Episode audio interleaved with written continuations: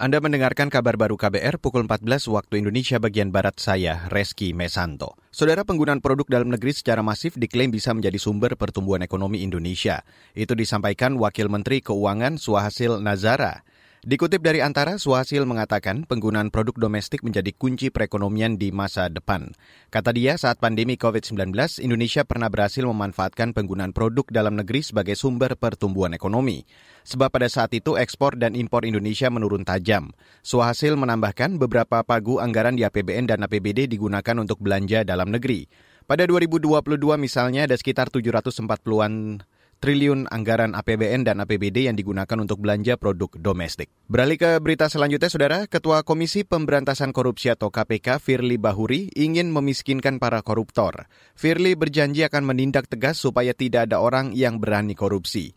Itu disampaikan Firly saat peluncuran Desa Anti Korupsi tahun 2022 di Banyumiru, Semarang hari ini.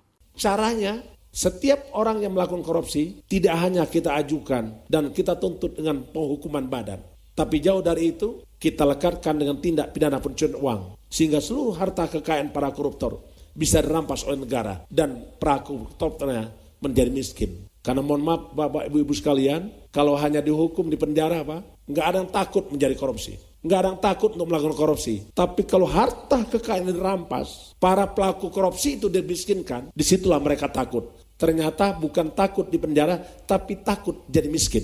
Ketua KPK Firly Bahuri menyebut sistem yang baik bisa mencegah terjadinya korupsi. Dia mengajak semua elemen masyarakat terlibat dalam pencegahan korupsi. Saudara polisi menetapkan tiga orang menjadi tersangka karena memperingati hari ulang tahun atau HUT kemerdekaan Papua 27 November lalu. Kapolres Manokwari, Parisian Herman Gulto mengatakan ketiganya disangka melakukan makar. Tiga orang itu adalah AN, KY, dan AB. Kita mengamankan 15 orang sudah dilakukan pemeriksaan. Dari hasil pemeriksaan, dari 15 itu, tiga orang kita tetapkan memenuhi unsur makar. Ya, pasal 106.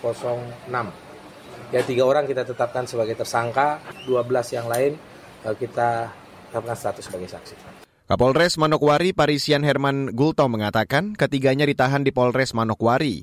Peringatan kemerdekaan Papua itu sempat dibubarkan paksa polisi. Masa menamakan diri sebagai West Papua National Authority atau WPNA.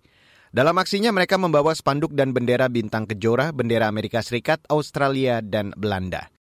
Dan saudara, demikian kabar baru saya Reski Mesanto.